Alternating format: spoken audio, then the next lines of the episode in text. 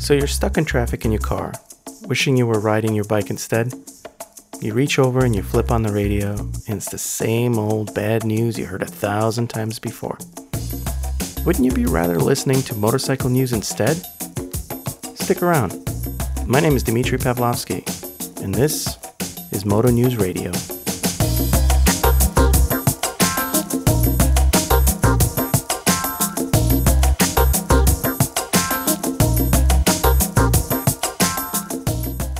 First story comes all the way from South Pole, where Royal Enfield is planning on sending two riders on their Himalayan adventure motorcycles. It's titled 90 Degrees South and will take approximately 39 days to do 478 miles. The bikes will be mostly stock, with a few necessary modifications, and will be supported by Arctic trucks in case something goes wrong.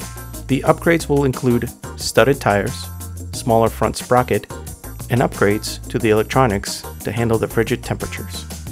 The two riders, Vijay Kumar and Dean Coxson, will spend a few days getting acclimated to the environment before setting off. You can support the two riders by uploading a club badge for their flag or a voice message of encouragement via the official 90 Degrees South Royal Enfield website.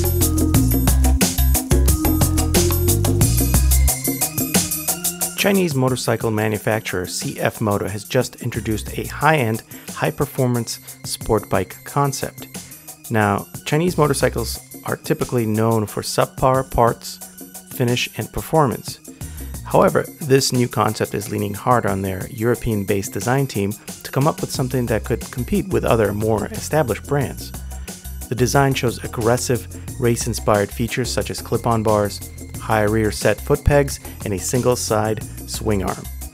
It is currently unknown what power plant will be used for this concept, but speculations are that it may be north of 800 cc's. CF Moto has been in partnership with KTM, so perhaps it will be one of their engines under the fairings.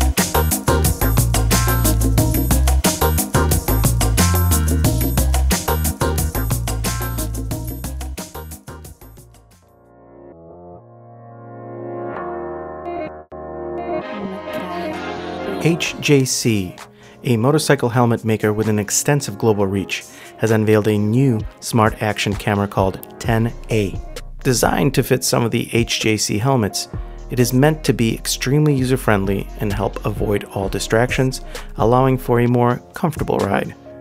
The product will come equipped with a dash camcorder, camera, and SNS live system. Some of the features will include GPS location information, built in Wi Fi, one button multifunction, lens tilt up and down, 3 axes acceleration, QHD, wide angle of view, image stabilization, LED display support, a battery, max 512GB memory, and live social media video. The cost for all of this, once the product is available for purchase, will be around 435 US or 369 euro.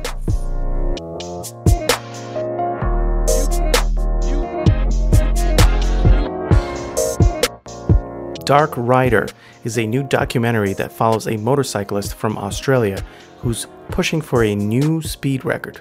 The kicker? The 51 year old Ben Felten happens to be blind.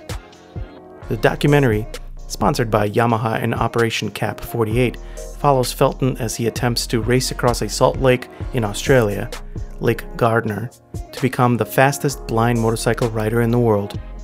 You can catch this movie on the DocFest, D O K F E S T, Film Festival website.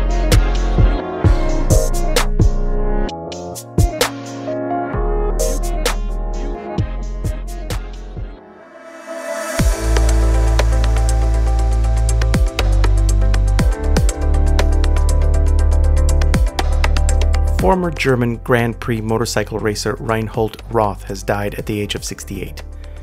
By the age of 37, Roth had achieved three wins, five podiums, two pole positions, and three fastest laps in the 250cc category. After a brutal accident during a race, Roth emerged from a coma, severely injured and unable to speak. While eventually he was able to speak again, Roth had to be cared for by his wife, family and a team of nurses. He died 31 years later after the crash due to organ failure. A motorcyclist in Singapore by the name of Mohammed Fitri had gotten himself into a terrible accident and was ultimately saved by an unlikely digital ally. The van that hit him had run off and the streets were empty of bystanders. Mohammed had been knocked unconscious, though thankfully his Apple Watch had detected that he had had a nasty fall. By design, it had waited a moment to see if Mohammed could still engage with it, and when he didn't disable the emergency feature, it had contacted his girlfriend and sent a request for emergency services as well as his GPS location. The watch had saved his life as he was rushed to a hospital. The feature is available on Apple Watch Series 4 and up. There are also several other apps that can be downloaded to your phone with similar features, including a premium app from Triumph Motorcycles.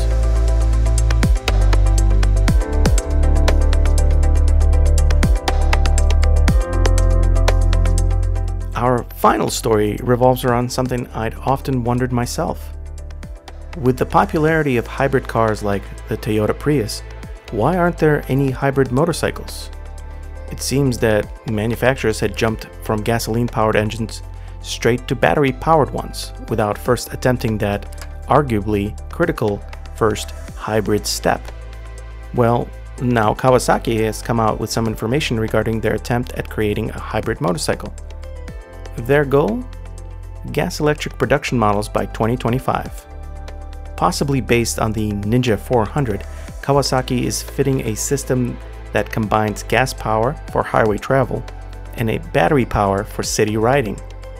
To unify these two systems, Kawasaki will introduce an automated clutch, servo powered shifter, and push buttons for the rider to operate. And the reason why I feel like this is a critical step between gasoline power and electric is because, well, us motorcycle riders are a stubborn bunch, and the idea of leaving the sound of a gasoline engine behind for the peaceful silence of an electric bike is hard to swallow for some of us. Maybe this is the perfect compromise for now. A cleaner mode of transportation without having to give up the combustion engine entirely.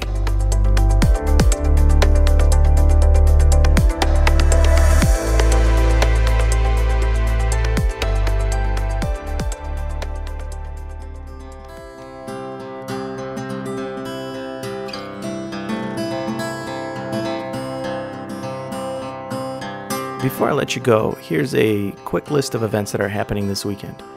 Hopefully, some of them are near you and uh, you can swing on by.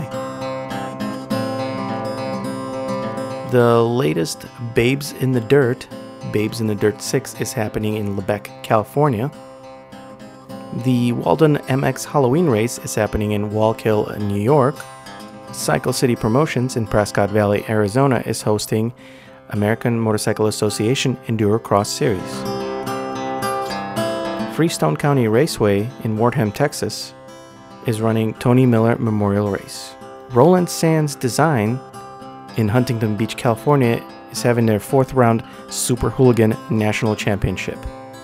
And Dixie Dual Sport Incorporated in Barstow, Florida is running the Cross Florida Adventure Ride. There is an egg hunt in Ottawa, Illinois run by the Variety Riders Motorcycle Club, and in Battle Creek, Michigan, run by Battle Creek Motorcycle Club, there's a Michigan Sprint Enduro GP. And as always, I want to thank you for listening. Please visit the link in the description, and if you can, throw some support our way. My name is Dmitry Pavlovsky, and you have been listening to Moto News Radio.